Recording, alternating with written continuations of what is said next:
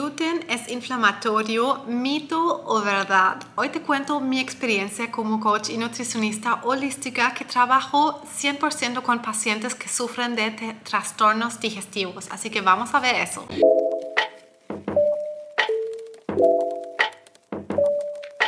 Muchos me preguntan, ¿el gluten realmente hincha? ¿El gluten realmente inflama? Y aquí tenemos que hacer una diferencia muy importante. El gluten es un alimento en sí proinflamatorio. Es un hecho, pero aquí no estamos hablando de gases, no estamos hablando de que nos tiene que dar gases, estamos hablando de que el gluten siempre irrita la pared intestinal, es proinflamatorio, gatilla fácilmente la reacción autoinmune a nivel celular que se mide en la sangre. Eso es lo que hace el gluten y por eso se considera proinflamatorio. Entonces, el gluten también es pro-hinchazón y ahora hablamos de gases en el intestino, el gluten realmente causa gases en el intestino. Y ahí la respuesta sorprendente que tengo es que no muchas veces. Por supuesto que hay muchas personas allá afuera que son celíacos, tienen tal vez una intolerancia al gluten, una sensibilidad al gluten o simplemente les caen mal productos con harina blanca y gluten. Pero tengo que decir que es algo que tal vez no comparten muchos, pero de los pacientes que veo que son 100% todos con gastritis, colon irritable, enfermedad de Crohn, colitis ulcerosa, yo misma también tengo enfermedad de Crohn, que la intolerancia al gluten no es de las intolerancias más frecuentes y diría que si podría aproximar, um, aproximarlo, estimarlo, um, un Tal vez un 30 a 40% de los pacientes no toleran el gluten y los demás sí.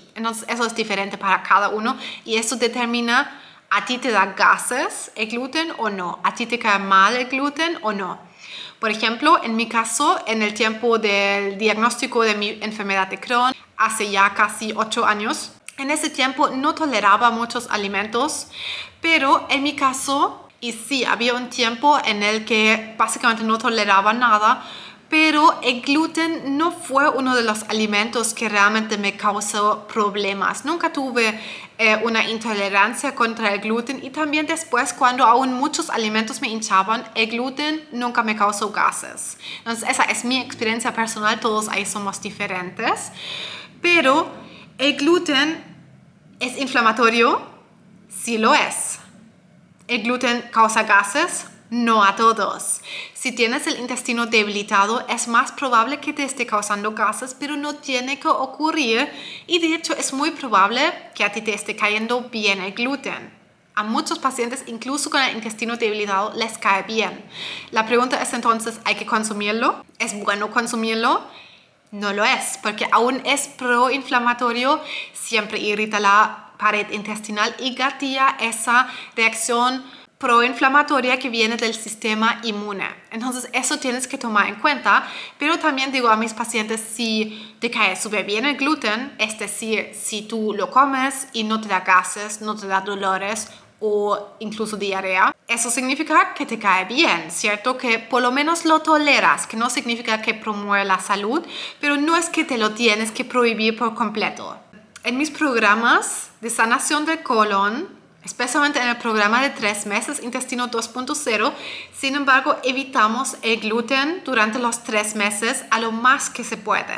Siempre digo a lo más que se puede para promover que tu intestino se regenere rápidamente para eliminar factores que irriten a tu intestino. Así que si tú también quieres llegar ahí y eh, tu meta es fortalecer tu intestino, la meta es que quites sustancias que irritan el colon y el gluten es una de esas, no importa si te cae bien o mal. Sin embargo, si no te cae mal, no te lo tienes que prohibir por completo. Espero que te haya hecho sentido. Suscríbete por aquí si estás en proceso de sanar tu colon. Déjame saber cómo vas y si toleras o no el gluten.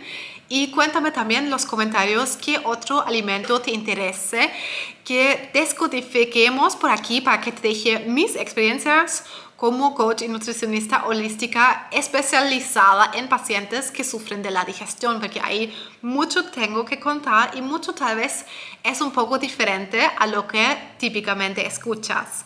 Así que espero verte pronto y un gran abrazo.